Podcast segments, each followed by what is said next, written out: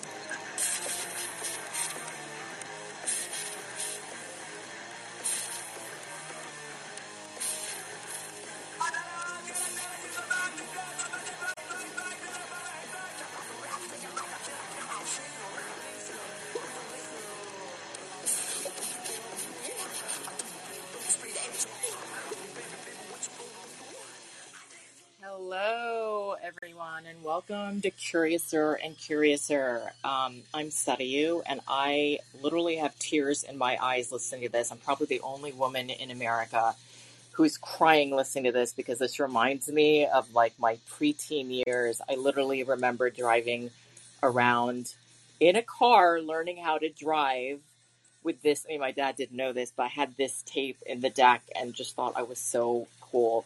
Um, but welcome. Happy 4th of July Eve. This is a really special show we're having for multiple reasons. Um, first of all, uh, on the eve of this great American holiday, we are going to talk about that most American of genres, hardcore. Um, and I say hardcore punk, but we're going to talk about alt and indie, and we've got people from various scenes here. Uh, ironically, my two sort of guest co hosts actually came out of the sort of larger DMV scene, and I'll introduce them in a minute. Um, but uh, and and you know, I was thinking like, is that sort of? I mean, here I am going and being a little bit of a musical snob again, but actually, you know, and because I was there when it was happening, I don't really sometimes I think maybe we're being too snobby, but I look back and I'm like, no, that was like a seminal, like important, huge scene. So um, we're going to start there, but there are lots of different scenes across America. Um, you know, I think uh, in a couple of show, a uh, few shows ago, I talked a little bit about the generator parties out in Palm Desert, which kind of gave birth to Kyuss, and of course, uh, much later, the Queens of the Stone Age. Um, and interestingly, one of our guests uh, is in Tennessee and says there's a Tennessee hardcore scene. Of course, there was Detroit. Uh, there were things happening in Austin and Ohio, all over the country. So we're going to get started. Uh, before we get started. Um, quick little scheduling note. Uh, this upcoming week, we have two great shows. Uh, Tuesday night, we're going to pay homage to Dolly Parton, the queen of all queens, because it is 4th of July and she is a queen. Um, and then on Wednesday, we have a interview with uh, my old boss, actually, the CEO of Intel uh, Corporation, Dr. Craig Barrett. Uh, he was the chairman of the board, COO, and CEO, spent his entire career there, pretty much as long as I've been alive, to talk a little bit about education um, and uh, the state of American education and his uh, very great focus on uh, charter schools.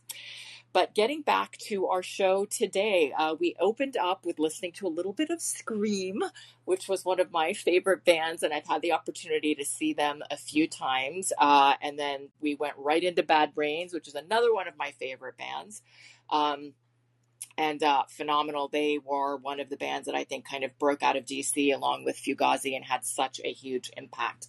Uh, um, not just I would say on punk on the punk scene, but also kind of in music in general. Um, another one of my favorite bands, Marginal Man. Uh, I actually uh, invited the guitarist, friend Kenny Inouye, to come. He's in Hawaii, uh, and he said he was tied up, but he is going to listen to the show later. But that would have been amazing to have him here. They are my absolute favorites. But uh, I wanted to introduce and say hello to my two guests. Carson Lystrand and Michael Nestor, both of whom kind of grew up uh, either in or around the DC scenes. Carson, I was actually shocked when I saw your biography because you were like, I grew up in Bethesda. So I grew up on Jennifer and Reno Road. So literally like a few blocks away from the, uh, the line between Maryland and DC. Uh, my dad worked in Bethesda. Many of my friends in the neighborhood went to Bethesda Chevy Chase High School. Um, so I want to welcome you to the show and say hello. Hey, uh, yeah, super cool to be here, and uh, I'm super excited to hear uh, everyone's uh, stories from over the years and sort of see how this has all played out um, across the years and and across different uh, places outside of DC. Where'd you go to high school in DC? Uh, I went to Whitman, so right uh-huh. down the street from BCC. Yep. Yep.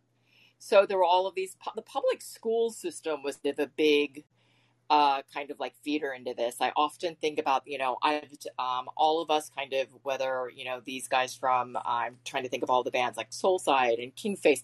You know, we all went. Wilson was the my district high school, which was in walking district. Uh, uh sorry, walking distance, and Deal was sort of the elementary school, and Mer- Murch was our elementary school, and then Deal was the middle school, and Wilson was the high school that everybody went to.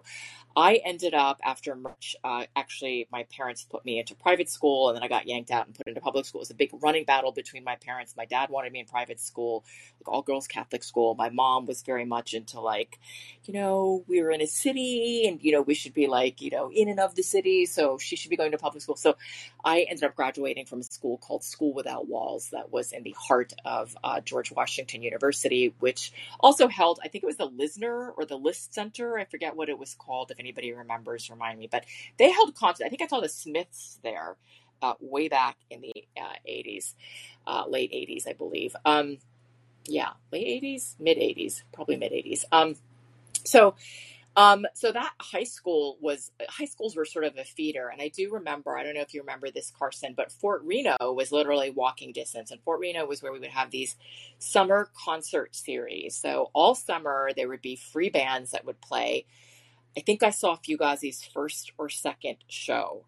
Um, and uh, ironically, um, I did not like them. Um, and of course, they were, you know, along with Bad Brains, uh, two of the kind of made it out of that DC bubble and uh, took on more of a prominent role, uh, and I think also very representative of DC. Second guest is Michael Nestor. Michael, welcome. You're from Baltimore, sort of. That's right. Yeah, yeah, yeah. the other city in the DMV. That's right. That's right. I'm I'm Baltimore represent. But no, really cool. This is a great show, and I think that Scream record might have been recorded at Inner Ear, which is a place I spent a lot of time at when I was in my early 20s because that studio was the studio, right? That's where all these bands went and from being in Baltimore bands and being in the scene up here, it was like a big deal if you went down to record it Inner Ear. So um, I know the studio's closed now, but um, it was really cool. I remember, I think like 2014 or something like that. I think it was that. Um, Dave Grohl did a, I think a mini series. I, I, didn't catch all of it, but I know he did one episode on Inner Ear. So I mean, it it really had a huge impact on on the scene. But yeah, Baltimore is a great place to be. It was gritty, it was dirty, um, you know, and is, loved is. it. You know, still is, still is, and and that lived on on the music, you know. And, and I was a little bit later, um, probably um, definitely than than you in the in the scene, but. I got to catch the tail end of of all of it, which was really cool because it was like everything came to fruition. All of the bands went out there. They were starting to get really good followings. People were really interested in, in music and um, in in our region in general. And you know, and I, I, I sort of on the in the hardcore side of things, I kind of fell more. I started out sort of in the hardcore slash metal side of things because of of the bands in Baltimore. So like I remember things like uh, well, there was a sort of a metal movement. So you had like Crack the Sky and so let me let me take a step back, Michael, and ask you, yeah. like you, what years were this? Just to put this into context, when I talk about the scene that I grew up in, I'm yeah. talking about the mid '80s to the early '90s, which again, as I said in the beginning, you know, I was just living my life being like a preteen, and I used to say sneaking out to these shows, but it wasn't sneaking out because they were all ages. Um, and that was something that was criminal with the DC scene that they made the shows so that kids like 13 years 12 year old whoever that you know that couldn't drink and get into a club could go. And I never thought about this. But um, I used to sneak out to this thing. So that was sort of the first wave. Um, and as I said, I was living my so I didn't think anything of it. But when you go back and look at the history, you're like, oh my God, that was like historical. That's where mm-hmm. all of these bands came out of, right? Dag Nasty, right. Minor Threat, uh, Rites of Spring, Beefeater. I mean, you could just go on and on. That was the first wave. Right. Um, so mid 80s to early 90s what is the time period that you're talking about? So i'm i'm the second wave which is early 90s all the way up to the millennium. So okay. um, so probably well, what is millennial to you? What is that? Say probably not so probably i'd say probably 90 91 through 2001 2002 Okay, so before that, you go that, on, Carson, what are you? What the, what are the dates that you were around DC? So I grew up in DC. I was born in '95, but playing music there um, and being involved was really like a 2014 to Oh, wow. yeah, like or maybe a little before. I mean, going to shows and stuff, but before we really started getting out there and playing was maybe 2013, 2014. Um, and then I was back and forth between there and Nashville for a while. Um, so kind of till I think probably the last show I played with my band in DC was 2017 or 18. Oh, wow. So we have like a whole spectrum here, and I want to get into that. And I want to talk to you about Nashville because I did know that you had mentioned there was a hardcore scene in Nashville, which is, of course, not what we think of Nashville, but that is really heartening to know. Um, but Michael, go ahead just to round off uh, sort of No, that's a that's a Baltimore. great. I mean, that's a great coverage. I mean, um, yeah. So I, I was in the second sort of second wave, but I knew of the early. So you know, and, and so hardcore really morphed more into emo, and that kind of phase.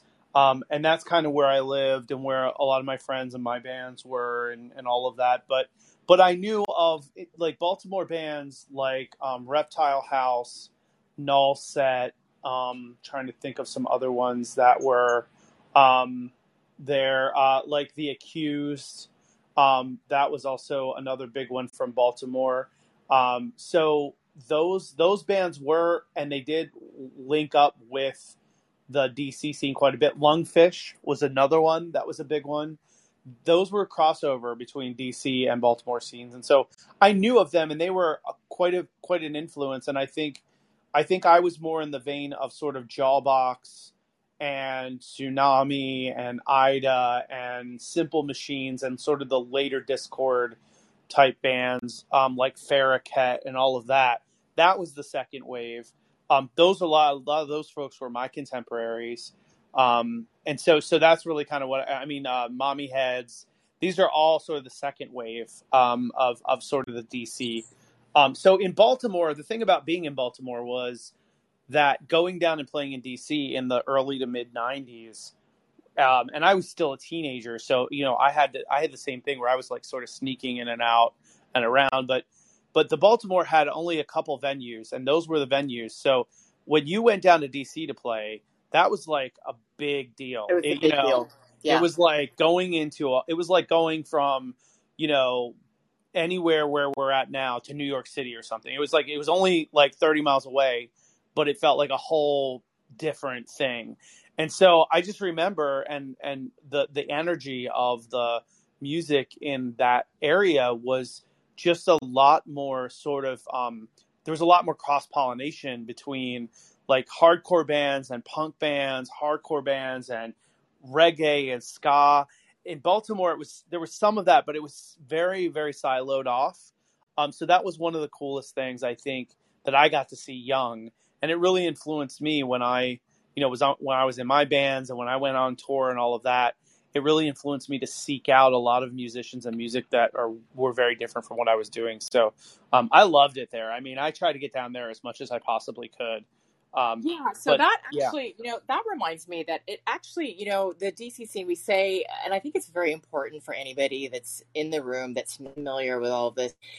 You know, when you say, D, you know, hardcore and punk, you're thinking that it's people with spikes in their hair, wearing leather jackets and spikes in their clothes. And yeah, there were some of those. And there were all these little mini scenes, right? I grew up in a neighborhood where I will tell you that most of the kids that were there all probably are like I don't know lawyers, doctors. I don't know what they are, but they were all playing these bands. Uh, and um, I was a little bit younger. These were the older brothers of my friends. So you know, um, Soulside and Kingface and Fugazi and Rites of Spring and all of these guys were a little bit older. So I would run into them, you know, maybe as a preteen and teenager. It's like when I was doing a job, like I worked with Brendan Canty at some deli and the older brothers of my friends were playing in these bands. And that's how I really sort of got into it and it wasn't you know it there certainly were skinheads there was uh, a lot of um slam there was slam dancing you would actually i remember being like stuck up on the side of like dc space and 930 club so that i wouldn't get hit because i mean i was basically a little kid.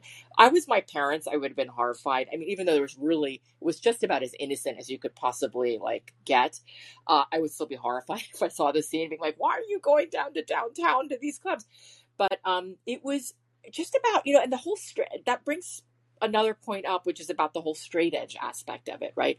Which is also something that was really unusual. It was, um, you know, drinking wasn't a big part of my high school experience. And clearly, um, it wasn't something that was uh, really supported or you know kind of glorified in this punk rock scene. So the shows were for kids of all ages. It was really about kind of there was a lot of social justice and activism involved. There were always shows that were being put on for something like a rock against apartheid i remember was a big one. I think scream probably played. Beefeater uh, there was a whole there was a huge Hare Krishna movement right? So uh, the members of beefeater were Hare Krishnas um, and that interestingly grew into sort of the New York. When you think about the Cro-Mags, actually invited my best friend who used to date Harley Flanagan of the Cro-Mags. Uh, I didn't. She's also in Hawaii, ironically, but um, she I think used to date Brian Baker from I think he was in Minor Threat and I think now he's in Faith. You know, we grew up together from the age of five. Um, but like the Cro-Mags, there was the sort of this Krishna consciousness. So that was a scene with like vegetarian. So there was this political stuff that was happening. There was social activism. It was all ages. So there were little kids that showed uh, no drinking, and then there were also parties. And then you also did have sort of hardcore punks, right? There was a place uh, a Roy Rogers in Georgetown um, and the Extra steps where all of these guys would hang out. And I also remember like being a preteen and a teen going, and it was a really big deal for me, you know, like on a Saturday to get on the bus and go down there and hang out. Um, and the two big clubs in those days um, were DC Space, which I hear is a Starbucks today. I did not have the heart to go by and look at it when I was living in DC the last few years. Um, and then the 930 Club, which was on 930 F Street. Yeah. And as we discussed, had a giant pole in the middle of the freaking stage. So you'd never see anything. And I've seen Marginal Man and I think Bad Brains there. And when I say seen, put that in quotes because the giant pole blocked my view. And then you had like Back Alley, uh, uh, Cafe, you had Black Cat. Um, but Carson, let me take a step back and I would love to hear, you know, you were talking about your sort of kind of much more recent, although your sort of experience in the scene has been like in the last decade or so. Um, tell me a little bit about how you think of these guys like these old bands uh, are they things that are they are they is it music? Is it a scene that influences you? Is there i'm sure there's a pedigree there still um, but i would love to hear a little bit about your experience and uh, what the hardcore scene in dc is like today. Yeah i mean so much of uh it's i mean it's crazy. You're like i saw fugazi's first show. Like all of this you know, all these bands that you talked about, like they were pretty much totally defunct even by when I was a young teenager. So all this stuff I learned from, you know, the internet and kind of got there by way of listening to other bands and finding out about their influences and their history and stuff. And um so all of it like is is this super magical time that I'll never touch. Um, so it's it's it's so cool to hear that. Um, you know, you were right there in the thick of it. Um, it's like that's like dream. Like if I could travel back in time, that would like Fugazi's first show sounds like a good um, good place to jump off from. But yeah, like there was so much. I mean, there's just so much written about the. There's all this music and um, there's so much to listen to and so much to discover, but there's so much written about the about the mentality and about the culture and about sort of um, the the broader like community purpose of this beyond just being art for art's sake. Like it really had this tangible, um, on the ground purpose, and that to me, just when I was young, getting into music, and it felt like that, like going to some of the first shows I ever went to, you you feel like you're part of a community all of a sudden. And I'm like a 13, 14 year old starting to get weirded out by the world, and all of a sudden there's a there's a community and this this sense of belonging. And then to kind of dig deeper into all of it and find out that was like sort of the point um, that you know that there's this open, free, uh, liberated space for people. Um, so it totally has made a huge impact on me of just like what are we actually what am i actually doing music for what's the point of all of this and that the DC scene and like Fugazi, especially, just like were like there is a tangible point to all of this. There's a purpose. There's a goal of uniting people and giving people a space to be themselves and a space to kind of let it all out. Um, so that's always been a thing and and still now like having now played so many different kinds of music and lived in different places and stuff it that's that's always sort of at the forefront is like is this for people? Is this you know going to create a space whether that's totally on the internet or hopefully in person um, that people can feel free and can feel like they get to be themselves and that's such it's so interesting to hear that that legacy still remains um, because you know i mean i was in dc the last few years but i was working in government and uh, really did not get time out to go see shows except literally i think i mentioned this in uh, a show that we did with michael um, that uh, literally the day that i was moving out uh, Foo Fighters came, but um, they had announced two shows at the new 930 Club uh, because the COVID restrictions had been lifted for, I guess, a month or so. And that was just the window I was using to move. Um, and so I was like, oh man. Uh, but, uh, and of course, they sold out in minutes. But that's really interesting that sort of the activism and the political piece, because that was, and I'll be honest, I was not old enough um, and probably interested enough to be thinking about those things. I mean, of course, you would go to the March Against the Apartheid, but literally too young. I mean, it was more of just, kind of being involved in something that was a bigger movement. Uh, there were marches on the Capitol, um, and you would go to shows, and they would stop the shows if there was somebody getting like beaten up in the front, or you felt like you were getting bullied. People that were in these bands would literally stop the show and be like, "Hey," and call people out and that kind of stuff that was happening. But that doesn't mean that it wasn't still kind of a scene. And Michael and I were talking about this a few days ago, where I remember when I went away to college, and I want to give a shout out and bring him up because my uh, I don't know how you say that. He's my across the hall mate. Ed the Bear is in the room. Ed is a wonderful and prolific author. Ed and I, uh, you know, Ed used to live across the hall from me at Columbia University, and Ed and I went down to CBGB. There's a whole nother scene in New York. We went down to CBGB's to see one of my favorite bands, uh, Corrosion of Conformity, and uh, I'd love to have him up here to actually share a little bit about that. Ah, there you are. I'm going to take the next caller. Ed. So the way that you unmute is there's a little microphone down at the bottom. You just click on that to unmute. Hello! Am I really here? Oh my god. Oh my god! Sarayu, how are you? I'm so good. I cannot believe I have not talked to you since like college, dude. How are you? Oh my gosh. I'm uh I'm old.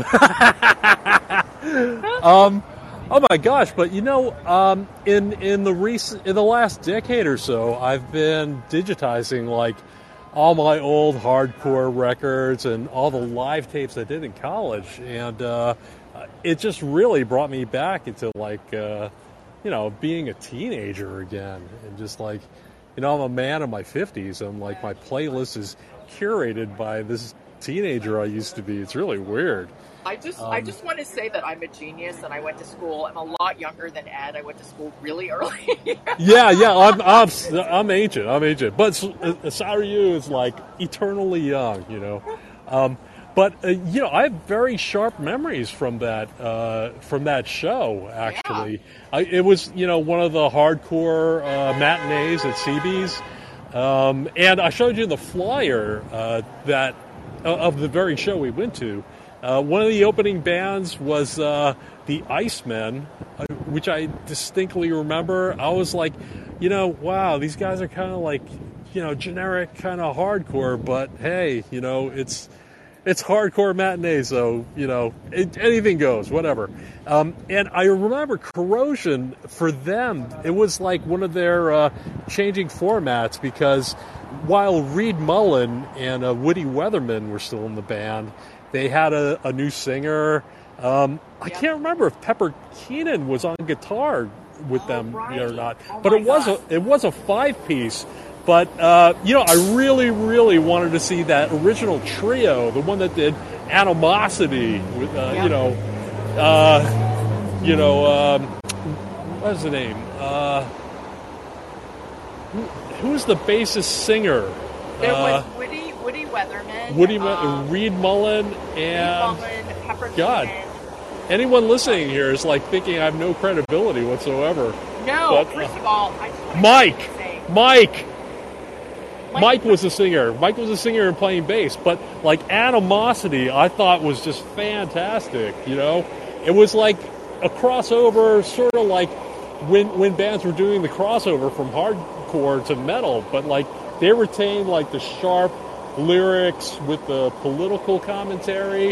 You know, I loved it. You know, uh, it's just yeah, because I had moved in in uh, high school from New Jersey to the middle of nowhere in Pennsylvania, in this like mad racist town. I was so angry, and animosity just really, really helped me get through it.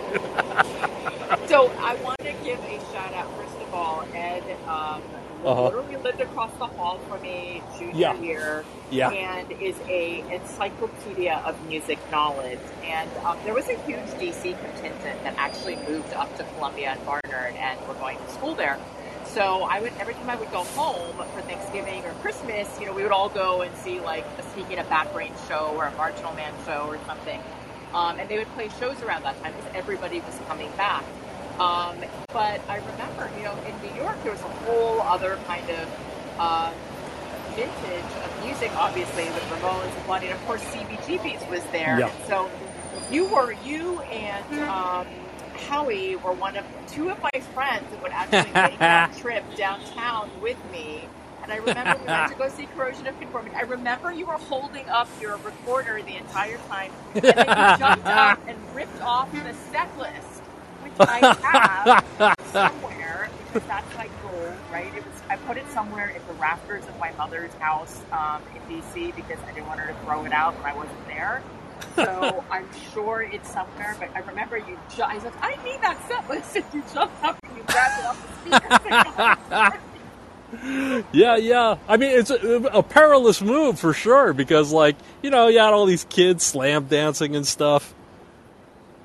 But I want to say that Ed is a prolific writer, Ed Lin. You should check him out. L I N is his last name, so please go check out his books. And uh, also very uh, fun, amusing, and interesting to follow on all social media. But um, Ed, hang out and stay up here, be a part of the conversation. Um, I don't know if you actually, I know you, you were digitizing this stuff and you might have a little piece of the show to play, but I wanted to pull Carson and Michael into this conversation and would love to hear.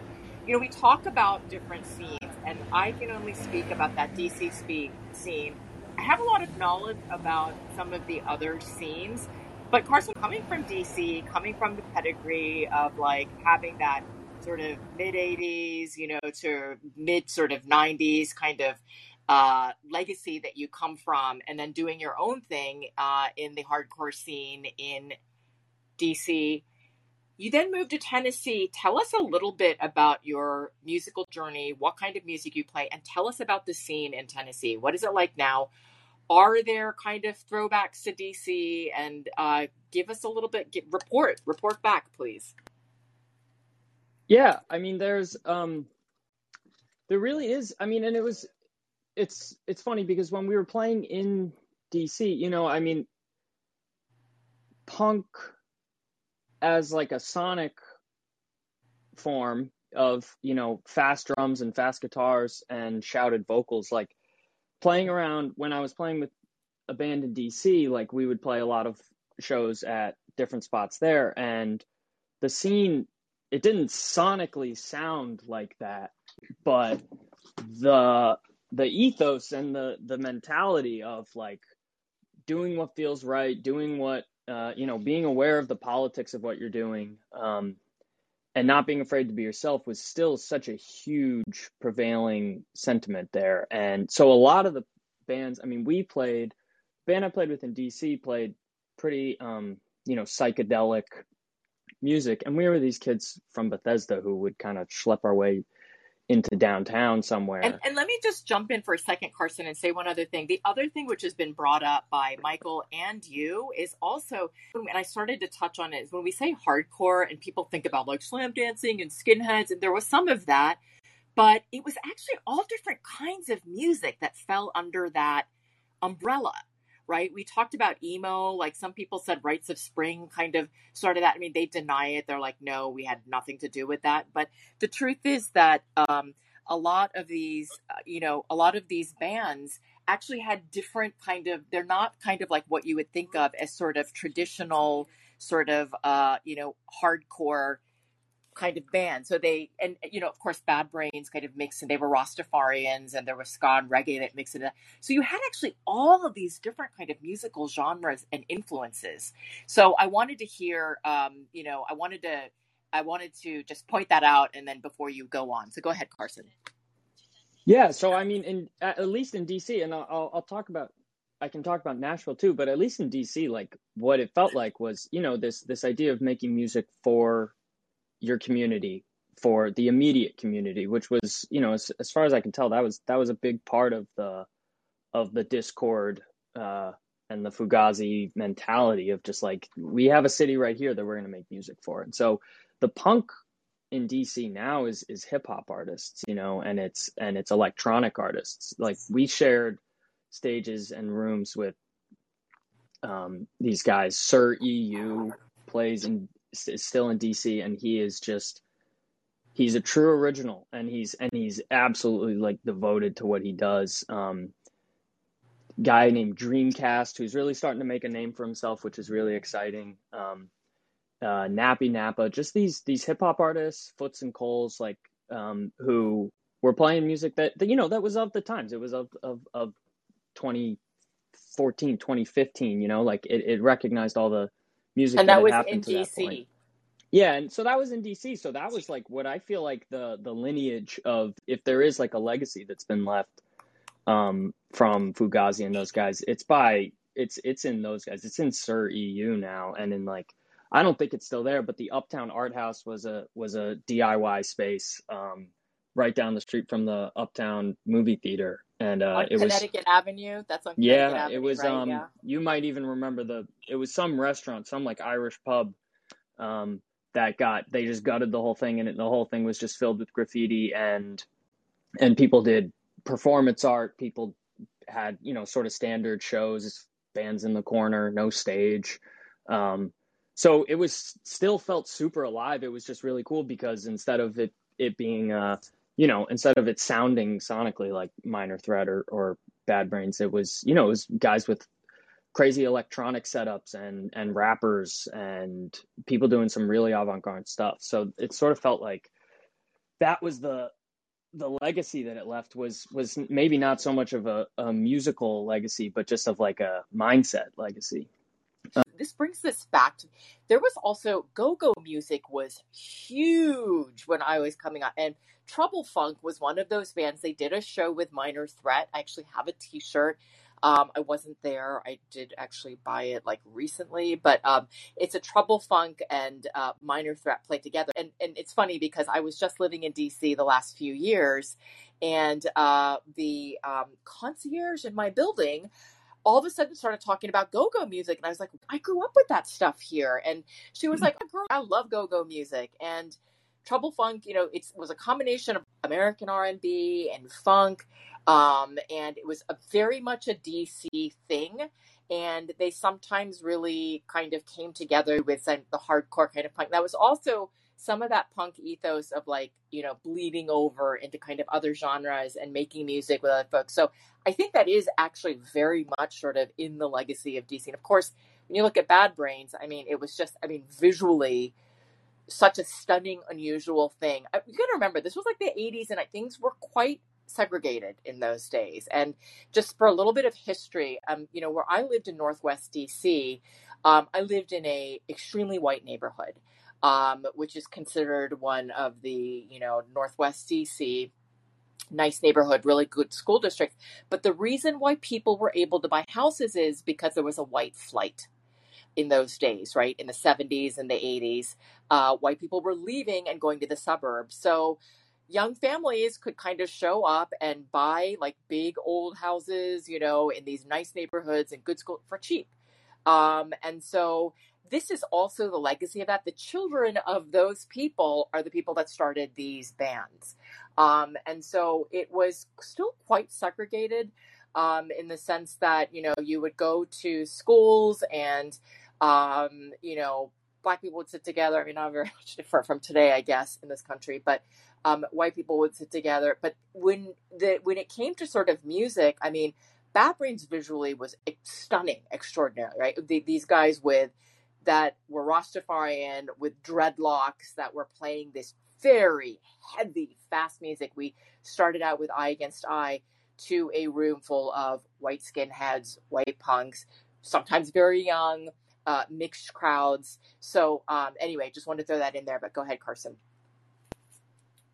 Yeah, and so like that was the experience there, but and it was this feeling of it's it's still super alive. And then like moving to Nashville, I've played in a lot of different. There's a lot of music in Nashville. For one, like I mean, be, like uh, punk, heavy music, um, and beyond. Like it gets a reputation as a as a country spot, um, which there's a ton of, but there's every kind of music here. Um, and it, it ranges and, you know, from, from sort of nationally, globally recognized artists in every genre to super underground and, and local scenes. And so, but it was really cool when I moved here. I, I think I went to like the second show ever at a DIY venue that opened here um, called Dark Matter, which now I mean, they've, I mean, and that was in 2015, 16, maybe. And they've moved locations, you know, a couple times now. And now they have a, they have a total like full blown venue now and bands, underground bands come from all over and play there. And there's a ton of local shows there. And in Nashville, unlike DC when I grew up, which was such a blessing that shows were all ages, everything here is, is 21 or 18 and up. So, Oh wow! you know, and, and and I mean every and there's so many music venues and there's so many shows that happen here, but so many of them are 18 or 21 and up. And when I got here, I was old enough to go, so it was it was whatever. But I just remember thinking, there's all these kids here who are not getting in or who are sneaking in. I think is really the case a lot of the time. But um, but this dark matter, these this crew that put that venue together, um, it was it's an all ages venue. It's the only one I know of in town still. It's the only place that really hosts all ages shows, and I'll go there and see see a local band play, and they'll just be fifteen year olds moshing and just having the time of their lives. And it's I'm I'm just like so grateful that that that those those guys got that space together, and and all the people who run it are in bands that tour. Um, the the I think the the original founder, um, Catherine, is uh she sings in a great hardcore band called Third Face, who I see every time they play. And now they're on tour with Touche Amore and stuff and like really making it happen. But yeah, there's a feeling, and I, I, I some of them people I only know a few of them closely uh, at all, but and whether or not it's directly like they're like we got to do it like how they did it in DC in the 80s, it totally feels like that. It's just this the community comes first, protecting the space comes first, keeping everything all ages accessible comes first. Politics and living conditions and helping paying back the community, like all of that comes first with the underground scene here, which um, has just been so cool to see it grow and and uh, get to see shows. And and I've played it. I've played at some of these venues and and playing some bands that have that have made it out there at times. So it's um yeah, I don't know if it's if it's direct if it's a direct influence, but the, I mean, there's no way that people here don't look at that as some kind of model of how to construct a healthy scene. And you know, I wonder how much are the shows do shows cost to go to? Because when I was going to these shows, they were like eight dollars, five dollars, ten dollars. You'd be like fifteen dollars. That's too much. Of course, now I mean, you know, you pay like hundred dollars to see like uh, whatever Foo Fighters are, but um, to go see those shows, go see Dave Dave Grohl and Scream, it was like five dollars. What are the prices? Uh, honestly, I would say that they'd gone up, but the early Dark Matter shows that I went to were, were five bucks. I just saw a great local band, uh, Shell of a Shell, play. It was ten bucks, and that was with two touring bands there. So yeah. I don't think the venue's taking a lot of that money. I think a lot of it goes to the artists and making sure that they're um, making sure that they're paid and taken care of. So yeah, it's it's it's still super cheap. I mean, yeah, the early shows were five or seven bucks. Now they've got a storefront and they've they've got a bar, so they may maybe that was the extra three bucks. But I I rarely I don't know if I've seen anyone play at Dark Matter for for more than fifteen dollars. And this was I will just say this was by design. These these these ticket prices were kept low so that all ages could afford it. I don't ever remember seeing people drink. I'm sure there was drinking going on. was also since I was sort of the kid sister, I was kind of like, you know, they were like, get out of your squirt. But, you know, we would sneak in and go stand at the back of the wall. And as I said, I when I got older and I went away to college, um, I would come back and go to these shows. Um, and I remember people smoking cigarettes, but I very rarely saw people drinking or drunk or at the bar getting a drink. But you just you wouldn't see that at Space. I don't remember. I don't know if nine nine thirty club. I don't think they served alcohol, but it was just never a part of it. And and and you know, as you mentioned, sort of the activism that sort of legacy sort of looms um, large. But it's interesting to hear that um, some of that is still kind of uh, something that you see in the scenes of of, uh, uh, of other places. And I wonder if people have had experience with any other scenes outside of sort of DC. I mean, Ed, I know that when we were together in New York City, we used to go see those shows. I knew that you used to go see a ton of shows, if I'm not mistaken, and I know that you are. Um, somebody that is a bit of a connoisseur when it comes to music. So I'm wondering during those days um, if you got out and about in New York, and I wonder if anybody else in the audience or on stage has any experience with other kind of, and again, we say generally hardcore, but it really includes so much alt, indie, emo, um, and what those scenes were like. Would love to hear from folks. Well, I, I don't know if I were was a, a connoisseur, but um, but you know another uh, musical movement that was happening in New York was sort of like the the so-called scum rock or noise rock. Like White Zombie was really gearing up. Oh yeah. Uh, and uh, what else was there? There was like Borbetomagus, which was this crazy band that had like two saxophones that were mic'd up and this uh, guitar turned up to full distortion. It was like pure noise. but uh, oh, and also Live Skull was kind of changing too because they got uh, Thalia Zedek as a singer. So um, there there were so many things happening. I, I, mean, I I really did try to go to as many shows as I could and record. You really did. Um, I remember that. Yeah, I, I mean, I feel I was lucky enough to see Government Issue once, and it was like already after the whole scene had slagged them off for like slowing down. But um, in, in, my opinion, their their last two albums are the best, like uh, You and uh, Forever. I I just think they're great. You're you're still in New York, right?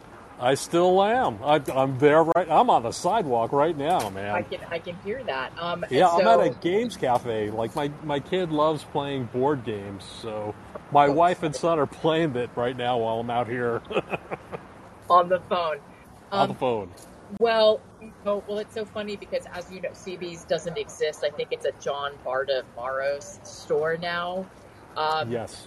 And I had gone to see. I think, if I'm not mistaken, I think I went to see Ice T and Body Count there in the like mid '90s. Remember his metal band? Yes, yes, absolutely. So um, I, I, think they were playing there, and I think I went to go see there um, uh, them. But I do, I have to throw this story in about CBGBs because it is so iconic. I got to meet Hilly Kristal, who was the wow. owner, the legendary owner of CB's. And I met him in the weirdest way because I went down to CB's. Um, you know, I used to be a model, and I went down there for a go see. And I went down there with my boyfriend at the time, you know, Oliver. We went down, and he was waiting for me outside, and I was waiting for my turn to go see the casting people. And Hilly was sitting there on a chair and uh, I realized he was the owner. We got into a conversation. I told him I was from DC and from the hardcore scene, and we got into this amazing conversation. And he was he was like so full of like joy. You know, he was like, "Oh wow, yeah." He said we've had some of them come up here and play, and the entire time he had a fly sitting on his face, and he never bothered to swat away, and I was like, oh, this is like an iconic moment in music history and so punk rock. He never once waved it away. It was just sitting on his face the entire like seven minute conversation we had till I got called for the go see. So there wow. you go. Wow. Wow. You know, I interviewed him. I wrote uh, I wrote a pretty short feature for this Japanese magazine about CBs in like '93, and uh, it was I think it was like bef- a few hours before Velocity Girl, another DC band, was oh, yeah. going to play there. Um, and the one thing he said that really stuck with me is that you know new bands come and go all the time. You just have to find a way to say "I love you" in a new way. Is that what he said? yeah, yeah. he also said he had to throw out um, Sid Vicious a couple of times. I I am not surprised, but that really, I mean, that's so bad that they could not keep that open. You know, uh, can I throw this out there? I just want to say it's so interesting how there are so many hardcore punk documentaries right now. It's like I, I, I felt like I was watching every single one and I can't keep up. Really? Yeah, I mean there was American Hardcore, which seemed to really Yeah. kick things off. You know, I guess sort of based on the book. Um, but then there was one particular DC, like every scene had to say, "Oh yeah, well we got our own documentary here." I know there were. I've seen a couple of them. I'm not quite sure what they all kind of like, you know, um, lead together. You know, one of the things about today, Ed, I feel like when we were growing up, there was a limited set of things you could do and see, and in Yeah. some ways that was such a blessing because now it's like we were talking about podcasts and things like there's just a glut of like content and it's almost overwhelming. Everybody is a content producer. You know everybody's everything. And so so much choice that it becomes very difficult to it, it grabs your and that's why things like tiktok i think are killing it because it's short. Everybody can get in and do something. Uh, there is i don't feel like there's any tremendous filter you know for quality or content or anything but it's just i feel like in some ways we were very lucky to have grown up where things are kind of bubbling up i think organically but there also wasn't that much like I want to say choice. It's just that it wasn't. It wasn't as prevalent. Everything wasn't everybody, and everybody wasn't everything as it is today. Yes, yes. I mean, there, it, and and all the kids who were into hardcore in the '80s have done pretty interesting things with their lives. I kind of feel like no one, no one's like uh, sitting back uh, in the cubicle or whatever. Um, so funny, you know. Uh, I've I've been a financial journalist now for almost 30 years now as the day job. Um, and crazy. while I was at while I was at Forbes, um, I you know I, I made I because I have so many records and stuff. I, I I use part of the office as like my storage area, and uh, I was I was moving around a couple of singles. As you should.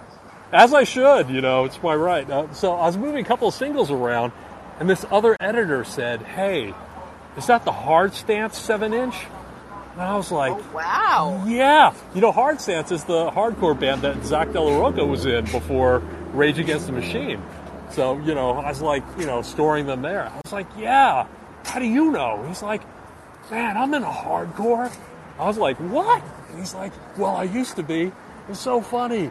Hardcore back then, you had all these, you know, boys out there trying to look so hard, and then they put all the records on the little ittle bitty, like colored vinyl. and, and that was so hilarious. And like, he went on to like, he moved to China, and he was doing something with Alibaba. I don't think he still is, but he, you know, his trajectory is like really interesting. But um, you know, anyone who was in the hardcore was like, you know, really trying to distill and find something in life, you know, not satisfied with anything on the surface level, I feel. It's interesting that you say that because, um, you know, it, that you became a financial journalist. I grew up and became a venture capitalist, and I did live in Asia for quite a few years. And I, I know we reconnected on social media a few years ago, Yeah. and have kind of been following each other through that. But I will tell you that my sort of interest in hardcore, because music became such a big thing for me, and I do remember, and I've mentioned this before, you know, my first job out of business school was to manage Metallica, and it was a job that I went after. And at that time, Q Prime, that managed Metallica, was also managing, and Courtney Love for uh, Celebrity Skin came out under them. Madonna's Wow. best selling album ever, Ray of Light, came out under Q Prime. But their Yeah. big claim to fame is they had Metallica, ACDC, and Def Leppard.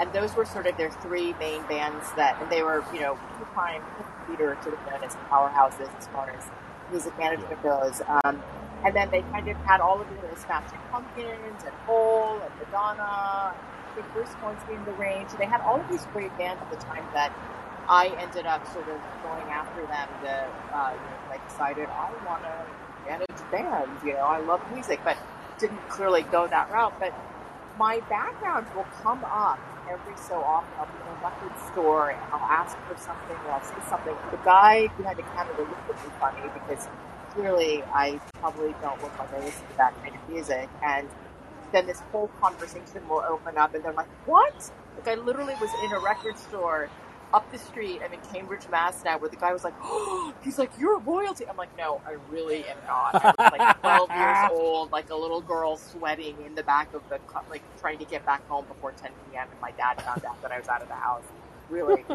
but the fact that you are able to be in those venues, but eh, that's exactly how Michael and I actually, I had no idea. I was actually talking to Michael because we were talking about sort of innovation and technology and both in the government and then all of a sudden i don't remember how it came up michael. All of a sudden michael said something about running a label or i said something about growing up in dc i don't remember how it came up. Do you? Uh, no, I think it was just we were just talking about um, sort of background, and I think just being from the DMV region, and you know, and and I think that uh, I think that's how it came up, and then you know, a lot of the, I guess the ethos of that of that region. We were talking. I think we were talking about the ethos of the region. I think that's what it was, and and then um, you know, I think you mentioned something about music in DC, and then I talked to you. I, we just sort of organically connected through it, and then I mentioned that I started a label um, at one point, um, and so uh, yeah, so I, a lot of a lot of the whole themes um, from the DC scene, hardcore scene, were in my label. So I, I ran a label called the Beach Fields, B E E C H, not B E A C H, but um, but it was it was a community based label, and it was really influenced by Simple Machines, which was influenced by Dischord, which was influenced by the really early um, hardcore scene in DC, and you know, and and I toured in a band called the Seldon Plan at the time, and then and and so I, you know, I was really my contemporaries were like the dismemberment plan and jawbox and that sort of thing. Q and Not U. Um, we were doing i think i think carson mentioned the idea of community. That's exactly what we were doing but we were doing it in baltimore. And so um, you know we were we were doing we doing exactly that building on that ethos. And and you know my first when i first started out the other thing you mentioned that i think is really interesting is the the access that's a big deal because i saw my first show at the dc space i saw um, Shudder to Think because I was a big Shudder to Think fan.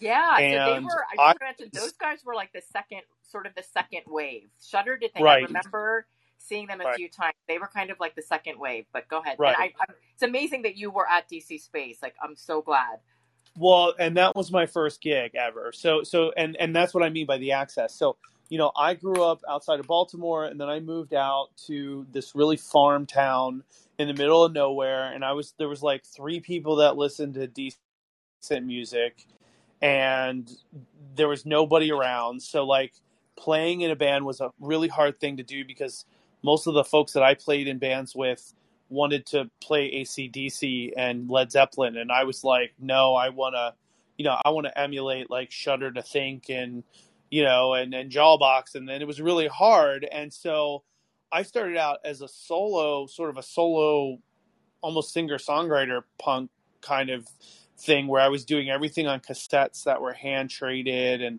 we would go to Kinkos and make up all the artwork and do all the DIY. And the I went down to DC. My first show was at the DC space. Um, and it was I thought I was going to get run out of town because I'm playing like this sort of punky emo stuff with all these hardcore like punk people and like they were the coolest people, so accepting and I was 17 years old at the time, so I kind of got snuck, kind of lied and you know, of course we all lied about our ages then, but um you know, like they were so accepting and so supportive. What year was this, Michael? I played my first show in 92. Okay. 92. So, um, so that was a that was a project called Pupa's Window, and I did that for a long time, and it, it was got really um, got really hot because of all the cassette trading that went back and forth, and the people that really helped me do that were the people from the Baltimore and DC hardcore scenes because they had a built-in network, there was a built-in community, and I thought, man, I'm going to get run out of town, and they were so accept- so accepting. And then later on, when I, you know, when I was really doing it seriously and touring and all of that, and I wanted to start my own label, and I thought back on all of those times, that was really the model I came up with. And then, you know, and then we built a, a really good community in Baltimore that was somewhat related, um, different, somewhat different genre because we went more in the pop, um, indie, alternative direction, but it's the same idea. And so that's how that's how wide the influence was, um, you know, across our whole region um, because of, of, of you know these these these different um, you know th- these different movements would have ripple effects across the region, and so so that that that and you know and I've toured and and been in you know pretty serious bands throughout each one of these phases, and so you know early the mid '90s through the 2000s, and then when I was touring in the Seldon Plan, that's really when they when Napster hit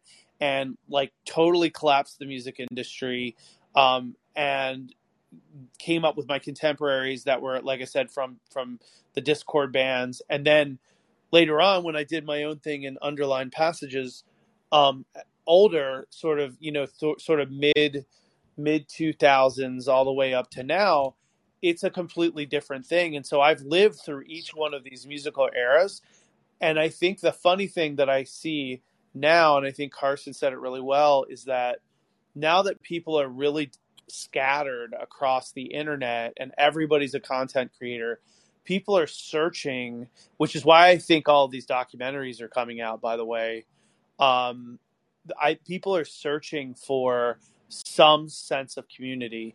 And so they're looking around and they're seeing examples like Inner Ear Studios. They're seeing examples like the DC hardcore scene. They're seeing like Midwest emo. All of these things are cropping back up because people are really starved for that community. And then post pandemic, even more so. Um, I think so many places have been devastated. Music genre uh, venues have been de- devastated. Scenes have been devastated by the pandemic that people are really looking for examples to kind of rebuild. And so I, I think that's that's one of the things I've noticed across each one of those eras of my own musical career. Um, but I have to tell you, it was a unique time, and I I just I almost tears come to my eyes because I was like a 17 year old kid from a farm community with a handmade cassette that I made, draw you know drew by hand with my crappy punk emo songs and people just were with open arms i could go down there and go into the city and people are like yeah man come on in you know like we're just doing our thing and um, it was just an amazing experience and i haven't had anything since then like that so um, yeah so i think that's know, i think everything you're saying is is right it, it, was so funny that you brought up the tapes because that was literally how we listened to music. And actually, if you go to my Instagram, because I, you know, I'm at my mom's house and I found my, like, my, I will not throw away any of my music. My mom is like, what is this crap? And I have, like, you know, people laugh at me. I have like all my CDs. I'll never get rid of them. I'm like a ton of records, of course.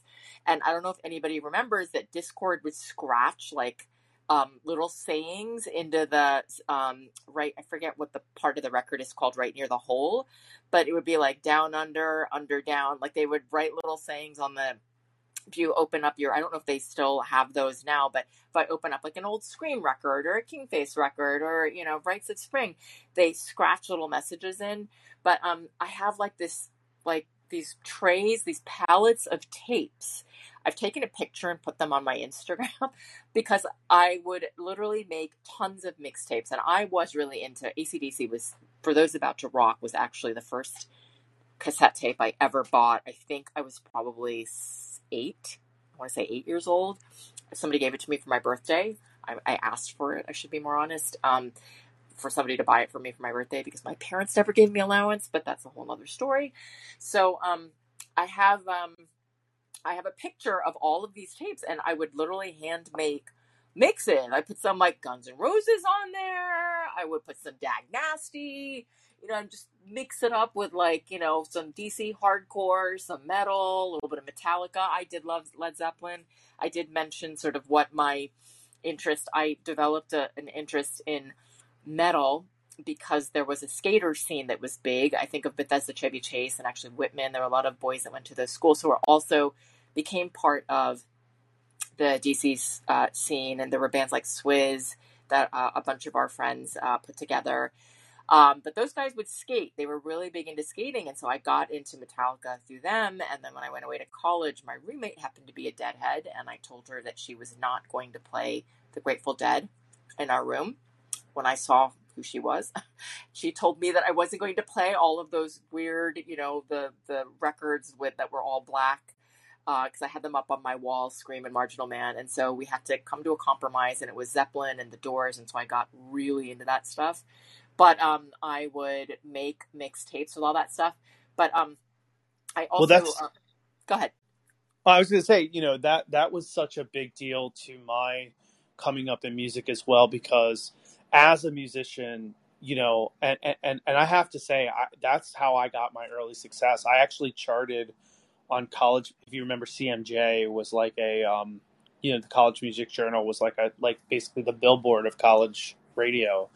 I actually charted on a bunch of radio stations and started charting with like big label artists simply because of the cassette trading. Um, that's how I got, and this is you know pre pre real internet. And what was funny is you know there was so much effort that we all put in. I had you know of course I had um, a group of friends around me as well that were really supportive. And we put so much effort into sort of designing the cassettes.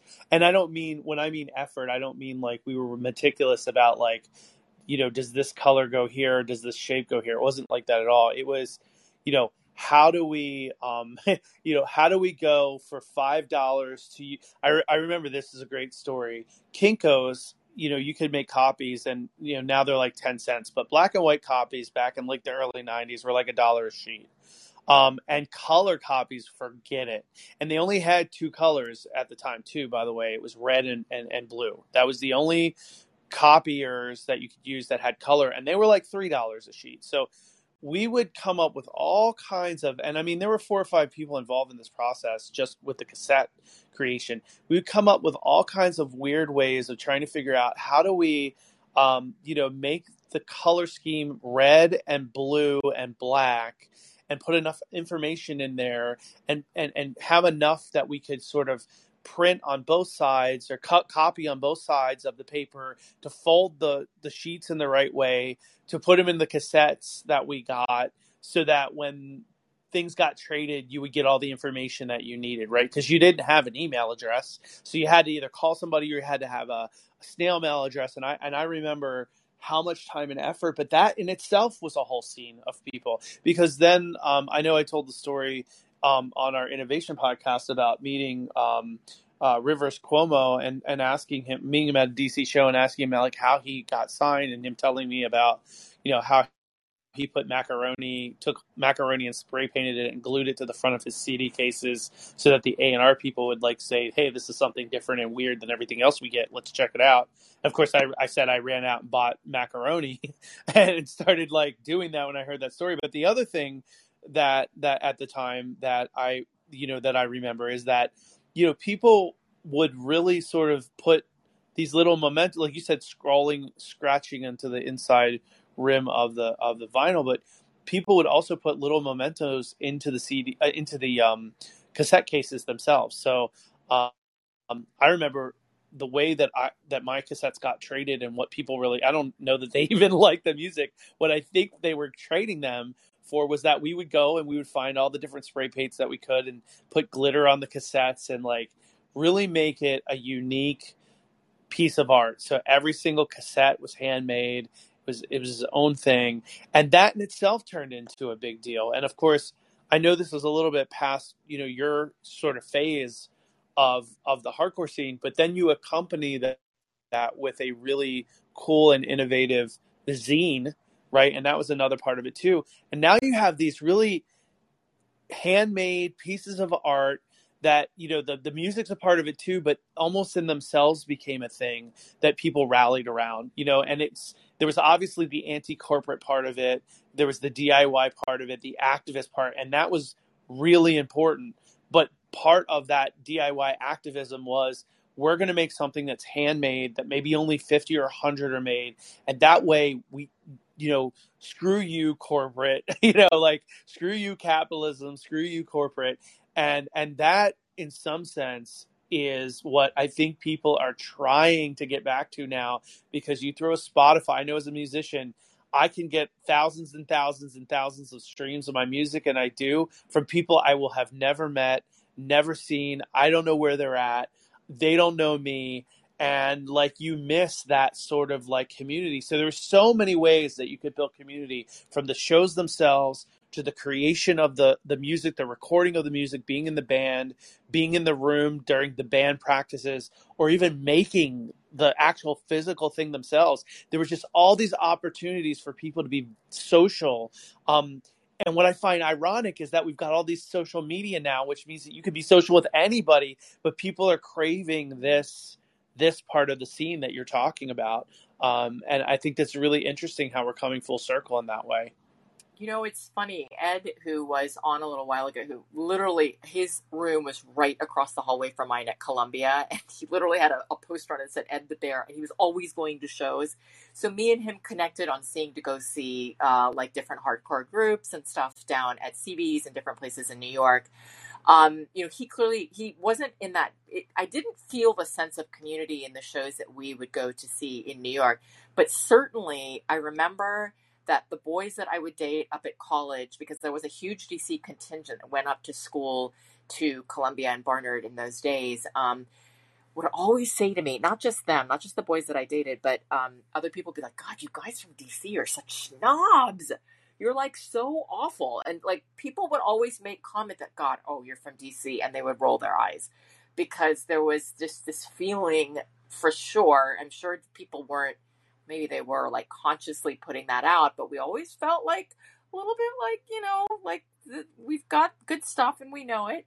Um, but it's really interesting. The only other sense of that, we say community, community, and I don't really know exactly what that means other than you kind of have a, in this particular sense for me, it was a, a shared kind of roots um, and a feeling. It, it's a feeling.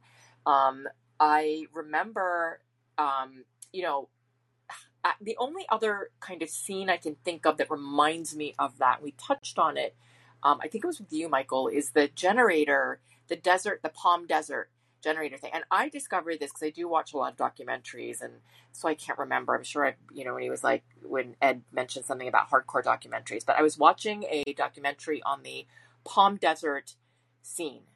Um, out of that scene um, kind of came, I, I mean, I know these two bands, Kyuss and Queens of the Stone Age um, but I'm sure there were lots of other ones.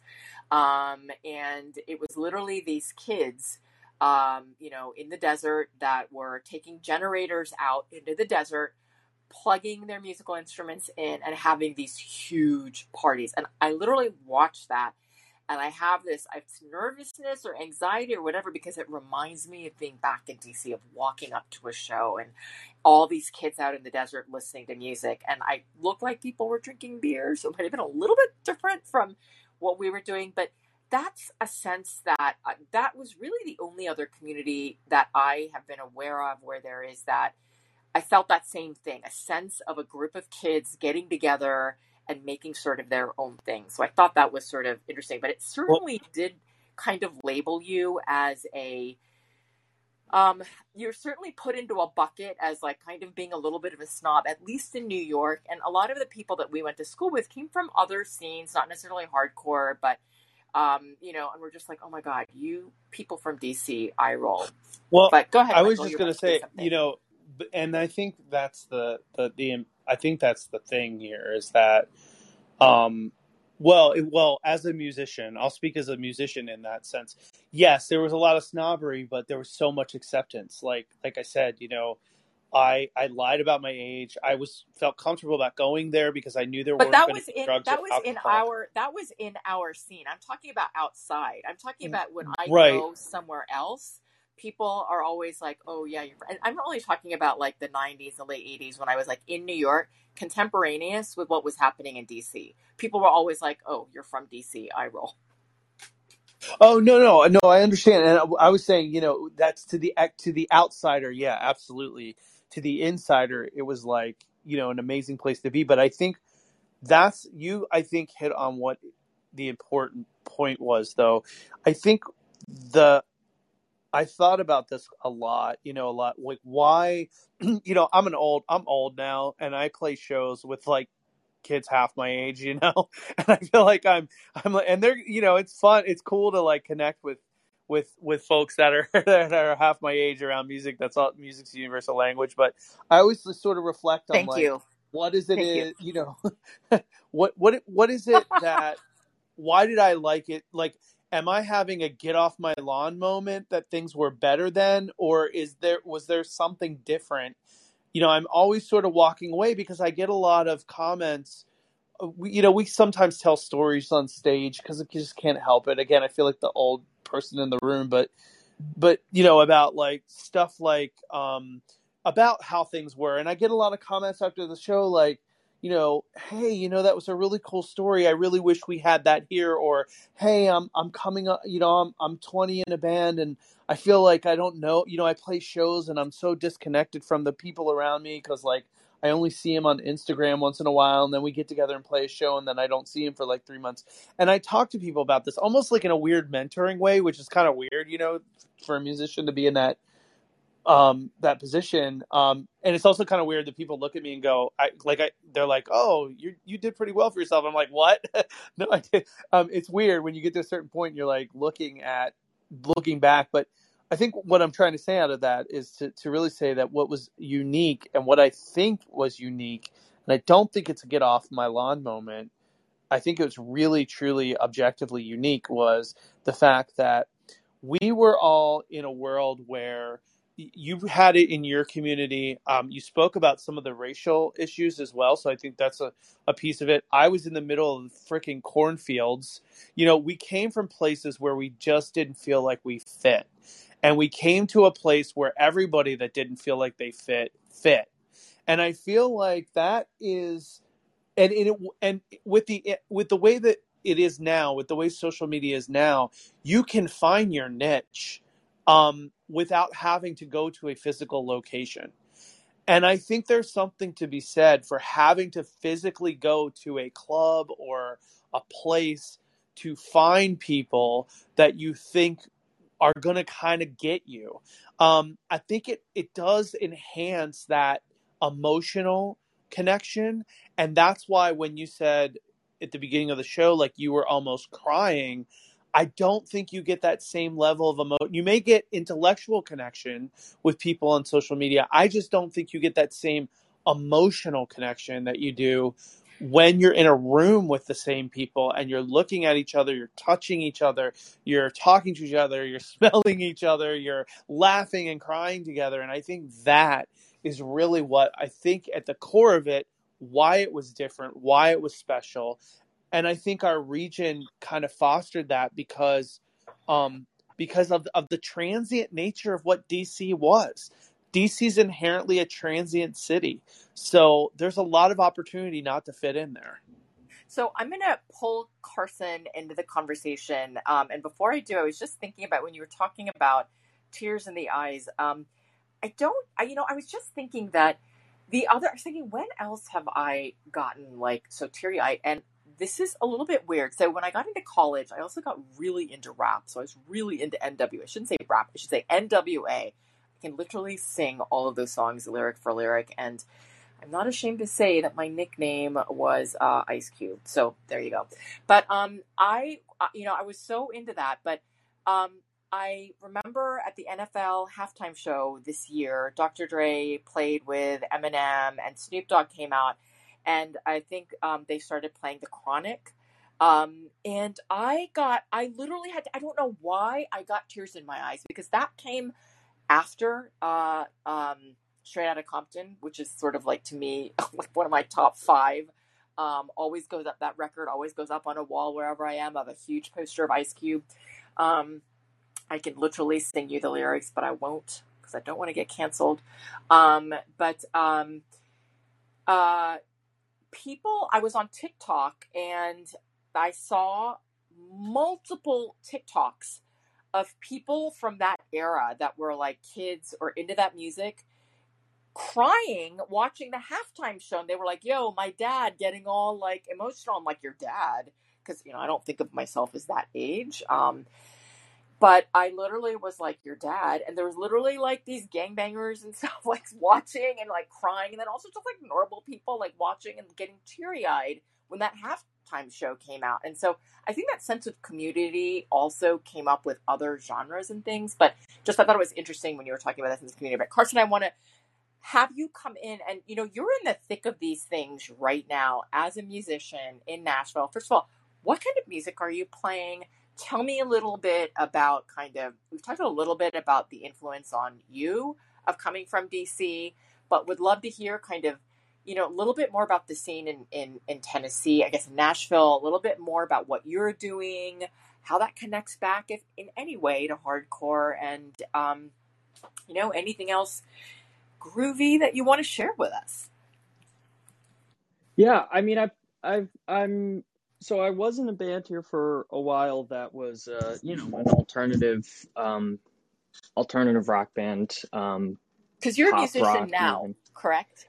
Yeah, currently, um, yeah, have been, have been, um, you know, it's it's not uh, fully paying the bills, but it's uh, it's it's the it's still the main project at all times is um, is doing music. So I was, I've I I played in a band here for a while called Arlie that um kind of had this weird overnight success moment and we um, signed to Atlantic, uh, which was a big jump right out the gate. And it kind of uh, has mostly fallen apart since then because I think uh, that was not really what I had learned about how to do music the right way. And uh, sure enough, um, you know, it's a band, so you got to go with you got to work with a big group of people to decide on what you're going to do and we we did that and it's pretty much fallen to the wayside for me by now but it was a great learning experience about sort of what not to do and um, what music is not about in a lot of ways. But um but it was really cool because we got to we got to kind of see how these things take off and uh learned a lot from it um and uh played a lot of shows so that was cool. Um i'm currently playing in a in a group um, with a friend of mine here um, called Doc Henry, and that's um that's a lot more of an experimental sort of area, um, a lot of Radiohead influence and stuff, and that's that's what um that's the kind of music I was playing in in DC as well. Um, so that's sort of um, been that's sort of where my heart has been at musically, or where my head has been at musically, I guess. Um, but uh, heart has definitely been in the in still in the punk um, ethos and the punk mindset of just like doing this in a way where it where it feels right to me, it feels right for the audience, um, and that like as stuff happens and as shows happen and as records get released, that there's sort of a tangible on the ground feeling. So yeah, and I've been playing with them, and I, I I play just around. There's so many musicians here, and there's so many people in bands, and bands come and go and change lineups. So I've I've fill in on um, in different spots, have played in different bands for brief stints, and then they will split up or go a different direction. Um, I have shows coming up this month with um, with a guy in town named Beaton, um, who's a who's a great songwriter. So I don't know, it's a lot of different stuff. But like I said, like there's so much different stuff happening here um, all the time. So there's there's a lot of different genres, and really my my there's a someone a great um, metal drummer uh, Greg Fox who, who's in New York. He he has a a rule of two thirds, which is are two out of three, which is are you is there who are you playing it with? Who are the people involved? What is the music? And is there money involved? And you have to check two of the three uh, to, to take the gig. So that's that's sort of been my mentality going forward um, with different stuff. You know, Carson, I'm just curious. So, growing up in DC and learning about the hardcore scene, um, how did you? I mean, because you know, we used to get actually records. There was no radio that was playing this music. We had to get records and make tapes from those records. Um, and when I was allowed, you know, to drive our family Volvo, uh, I would pop those tapes in. But I was always listening to either records or tapes. But you would go buy the record um, or you would go buy the tape. There was no downloading music. Um, as I said, it wasn't played on the radio. Um, so how did you? And, and now you know you can get it anywhere. But how did you first? you know like come upon this was it just something that was being talked about like in the school and community that you were in or uh, you know, were you just sort of exploring, you know, let's look for bands from my hometown? But how did you become exposed to like, you know, Dischord and sort of the whole sort of DC scene uh, as somebody that's a little bit more, um, you know, more recent out of that scene? I think it was it was just uh, you know started playing in in bands in middle school and some and you know someone said oh you play guitar you should listen to Nirvana and so oh, you right. know totally got into Nirvana and then uh, was reading about Nirvana on the internet or in some book I got from the library or something. It was probably all on the internet though. I mean, so much of this is just uh, just from YouTube and Wikipedia, just sort of finding out where things come from. And so you follow Nirvana and you hear about the Melvins and Black Flag, and then you get into Black Flag, and then you start listening to Minor Threat, and then you find out Minor Threat's a DC band, and then you learn about Bad Brains, and then Fugazi, and just and all this stuff is out there, like on the internet, and so there's there's so much documentation, um, which is a really cool part about. It. I mean, Fugazi and Ian MacKaye, like they they do so much documenting, and there's so many records, mm-hmm. uh, not like music records, but just so many like literal like records of like what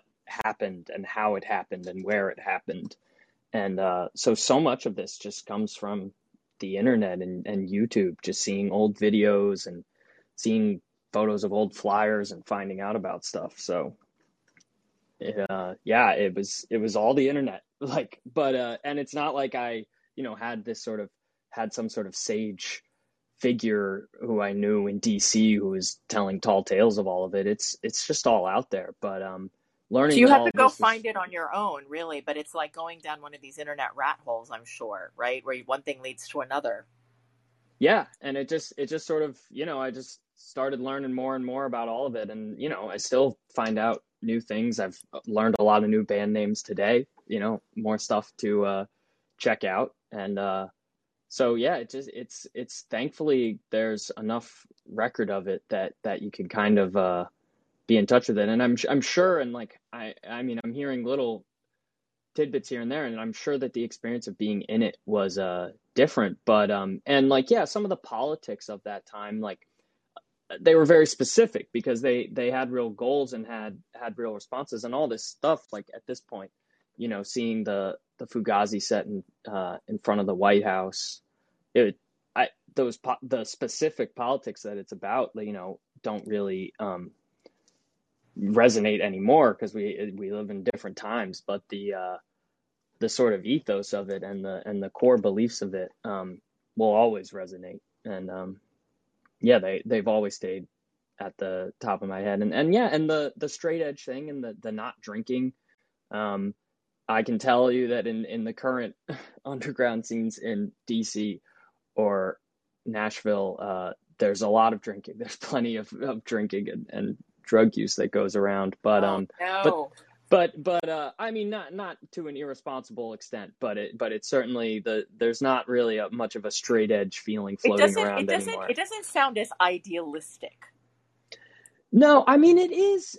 I think emotionally it still is. I think when you get down, it just has these less specific tenets um, governing it. I think, um, which I think in in some ways is is really healthy um, and is good that that it's just getting down to the really core parts of it. But um, but but hearing reading about that stuff and hearing about the straight edge thing and and that that's why I was getting to go to all ages shows. That's why I got to go to the 930 club when I was 14 was because of sort of was it was uh, like in large part thanks to this movement of of making shows accessible in DC, and that totally probably changed my life. Getting and to I have to to just ask, shows. That was probably the new 930 club, correct? Oh yeah, yeah, it was the new one. It was not the old, one. no, because I'm just like uh, I'm trying to place everybody in, in a time timeline. Um, and so, did you ever get to Fort Reno while you were in DC? Because they're still doing shows. No, you know, I didn't make it. I I had a really cool um so I you know I was sitting in class probably in middle school I think and listening I think I had my iPod with me and uh this teacher was like, "Oh, you're listening to Minor Threat?" And I was like, "Yeah, I love them." Like I I and and she was like, "You got to go to the Fort Reno shows." And I never made it to one, which was Your teacher really said that? yeah, our teacher, and and she she was my she was only my teacher for a brief period of time, and I wanted to be like, what's the whole story? But she she didn't seem to want to talk about it or something. What was her uh, name? What was her name? I wonder if. mm, I'll have to check. I think it Yeah, was that's okay. That's okay. I just thought I wondered if I knew her because Yeah, I mean, I don't like think she was from here. I think she just knew about those shows and kind of knew about this history. I don't know, but I always knew about those, and I never got to make it out to one of them, which was a bummer. And then I know they took some time off with COVID. I don't know if they've started back up, but I totally went, and and I just haven't been in DC lately as much. So, but I would, I still would love to be there. I mean, I've driven past the park. You can see where they happen. Um, That was literally the backyard of Wilson, my district high school, and right. Deal. And like, um, they did, they were having shows. I never made it. Um, uh, you know, I just lived in DC after 30, 25 years of my 30 years of my family really living there. Moved back for work a few years ago. Was there for two years, and it was in the back of my head that I've got to go see a show and I've got to get down there, and I just never did. But um, can you just imagine what it was like, kind of being in high school or in junior high and like every summer like on it was like on a tuesday or wednesday whatever just walking over there and uh you know just being able to see a great band completely free out in the summer air like you know five six seven and we're going for a couple of hours um and i I should just like take a step back and say that whole straight edge thing i'm not saying that people didn't drink. I mean there were parties. I certainly went to parties in high school where people were drinking. I just don't remember it being a huge kind of thing. Like you would have to you know go out and get drunk or have drink to have a good time. Um, i started to see that more in college and i have to think that that was part of the influence of the groups that we were kind of moving in or that were concentric or you know adjacent to the ones that we were in just people were not into that but I do remember being in high school and going to like parties and things where people were drinking. So, um, but yeah, I mean, I think Fort Reno is still happening. I know they're raising money. Uh, every time I kind of go to their website, uh, they're always looking for donations and stuff to keep it going. Um, but that's also kind of connected to like Dischord and, and all of those folks. So, um, super, super, super interesting. Um, so I'm just wondering, it is like about 740. Um, and I think, you know, we generally do these for about an hour. So it's like about an hour and uh, 40 minutes. So um, I was probably going to think about wrapping this up and uh, just wondered if you guys wanted to share uh, anything before we kind of close out. Um, I do want to mention that uh, next week, uh, which is really this week now, on Tuesday, we're doing a show to honor Dolly Parton, uh, the queen of country and so much else. I think she is God, 60 something, maybe 70, but has been, no, she's been working for six decades, so she's got to be in her 70s. But, um, you know, extraordinary. There's nothing more American than her. We're going to talk about her on Tuesday, so please would love to hear callers, their memories, if they're interested in Dolly. Um, you know, her look, I just love her look. Uh, I love the quote. She's like, it takes a lot of money to look this cheap. Um, and she just has these amazing pithy quotes. Um, and then on Wednesday, we are doing an interview with uh, Craig Barrett, the CEO of Intel, about the state of American education. I know that is completely different uh, from what we're talking about now, and yet it isn't. It's actually all connected. So, um, guys, if you have any like last memories, anything you want to throw out there before we, I'm going to play a song to uh, guide us out. Anything you want to share before we wrap? Sure, I'll I'll, I'll give you a quick uh, story. So so the biggest, um, the best, and the worst memory of my entire musical career was in DC. so, um, when I first uh, got out of college, I was offered a record contract, um, much like what Carson described in my first band. Had to go up to the like uh, go to this DC club to meet the owner of the label. I was so excited. I was ready to go. Finally, it finally made it, quote unquote go up, do all the business, um, get in the car. Um, I'm on my way home, and my my uh, band uh, mates decided that they were going to break the band up on the drive home. oh no! So, so, I'll never forget the sunset. I think I was on U Street. The sun was setting. I'll never forget the scene when I was like in the club with this um, label owner of this label D Side, which was a which was a subsidiary of Geffen um, where I finally found, you know, 20, 21 years old, I finally kind of made it. Uh, the sun was setting and it was so beautiful. I got in my car and I'm out past Chevy Chase and the whole thing collapsed within like an hour of itself. So, oh my um, God. Yeah. so, little, little did you know the sun was setting on your career for a little while. right, exactly. But you know what? But but all in all, I'm glad it worked out really well because I was able to have a, a really successful musical career and get a PhD, which I think had I gotten signed and, and gone with the contract and went on tour right then and there at that age, I never would have gone to grad school and maybe not until much, much later. And so, um, and I still was able to be successful, but I, I, I, I will never forget that DC is always, Northwest DC is always burned into my memory. Um, but uh, that, that was a fun one that, well, sort of fun that I wanted to share. Well, you would have just been like Dexter Holland of The Offspring, who went back and got his PhD after he achieved great fame and fortune, um, and is working on. Uh, I think it. I think it was uh, a cure for HIV. So there you go, Carson. I didn't know if you had anything you wanted to share before we wrap up with a song.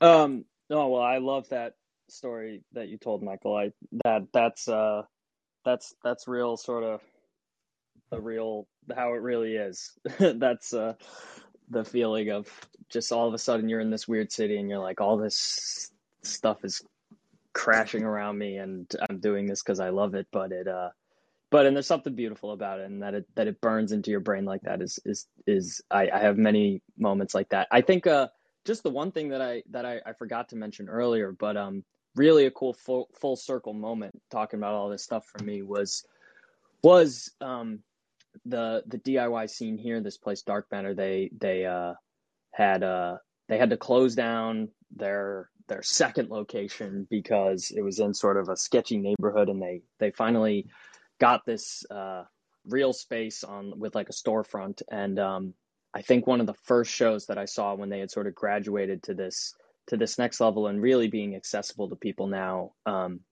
was uh the Messthetics, which is uh the rhythm section uh, of Fugazi playing with um, Anthony Pirog, who's one of my favorite guitarists in the world, who's another DC um, local, and they went on tour and did. Uh, they they released a couple records. I, I don't know if they're still going to keep doing it, but um, but they released a couple records, and that that sound of this this experimental jazz guitarist on top of a Fugazi rhythm section was was just so exciting to me. And then we got to see them play, and it was the most people I'd ever seen packed into that venue um, before, and it, it felt like sort of a full circle moment. So that was that was one of the most memorable shows really ever, but certainly that I'd seen in Nashville was really cool.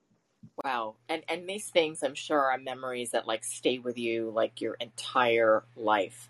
Um, because music is just it's such a it's not just kind of the memory, but there's also um, the um, there's like a psychic component to it. There's an emotional component. It's like also just something physiological and biological. I'm sure uh, Michael can speak to that as a neuroscientist. That these things just like you know live in you. So I will leave off with one story. I was just thinking I'd shared this with Michael. I think on a different show that we had done, but I just think it's sort of funny. Um, so I um, grew up and became friends with, ironically, for all of my dislike of the Grateful Dead, I keep seeming to date men that enjoy the Grateful Dead. And so um, I have been to a show many, many, many years after uh, Jerry Garcia died. Maybe it was a form of the dead, I don't know. But I became friends with John Perry Barlow, who um, was the lyricist for the Dead. Very, very interesting guy. And we would hang out uh, whatever part of the country we both were in at the same time. And uh, remember, um, at, at, one point, um, we were hanging out uh, here in Cambridge, Mass, where I am now. And he invited me to a RatDog show, which is uh, Bob Weir's band. Uh, and Bob Weir uh, was a songwriter uh, and is a songwriter and a musician, a founding member of the Grateful Dead, as probably all of you know. Uh, and John, JP was completely aware that I could not stand the Grateful Dead. I used to trash them every minute I could. then I'm like, you know, I'm from the DC hardcore scene, and you know my shtick. So um, he always thought that was really funny. And uh, he said, Hey, I know you're not going to be into this, but whatever, it's free. You'll be my date. And I was like, All right, fine. So we actually uh, went to the show. Uh, it was very interesting. I enjoyed uh, listening to the band. And then he took me backstage to meet Bob Weir, which is of course thrilling, uh, whether you you know enjoy the genre of music or not. Um, you know, uh, it's an icon and an accomplished musician, and uh, it sounded very nice. So I went over to shake his hand and say thank you. And I don't know if John was drunk or what his problem was, but he literally jumped out in front of me and said to him this is my friend Sarayu, and she hates your music. She's like out of the DC hardcore scene, and dude, she cannot stand you. This was probably like the worst hour and a half of her life. Baha, you know, they're old friends, obviously. I was so embarrassed. I wanted to die because clearly I'm an adult. Uh, we are polite, and uh, I didn't hate his music, but I was I was literally completely embarrassed. And thankfully, uh, he was I don't you know, he put his hand, I sort of looked a little shocked, but he put his hand up and I said, you sounded lovely tonight. So thank you um, so much. And he handed me a couple of free CDs, maybe in a uh, effort to try to make me a convert. But um, that was something that uh, will live in my memory, and maybe that is kind of the way it's supposed to be. So there you go. I want to thank everybody for joining us this evening. This was phenomenal. Um, so excited, such great energy in the room. And uh, want to wish everybody a happy 4th of July tomorrow. And uh, before we say goodbye, I want to play us out with a little bit of Dag nasty, can I say.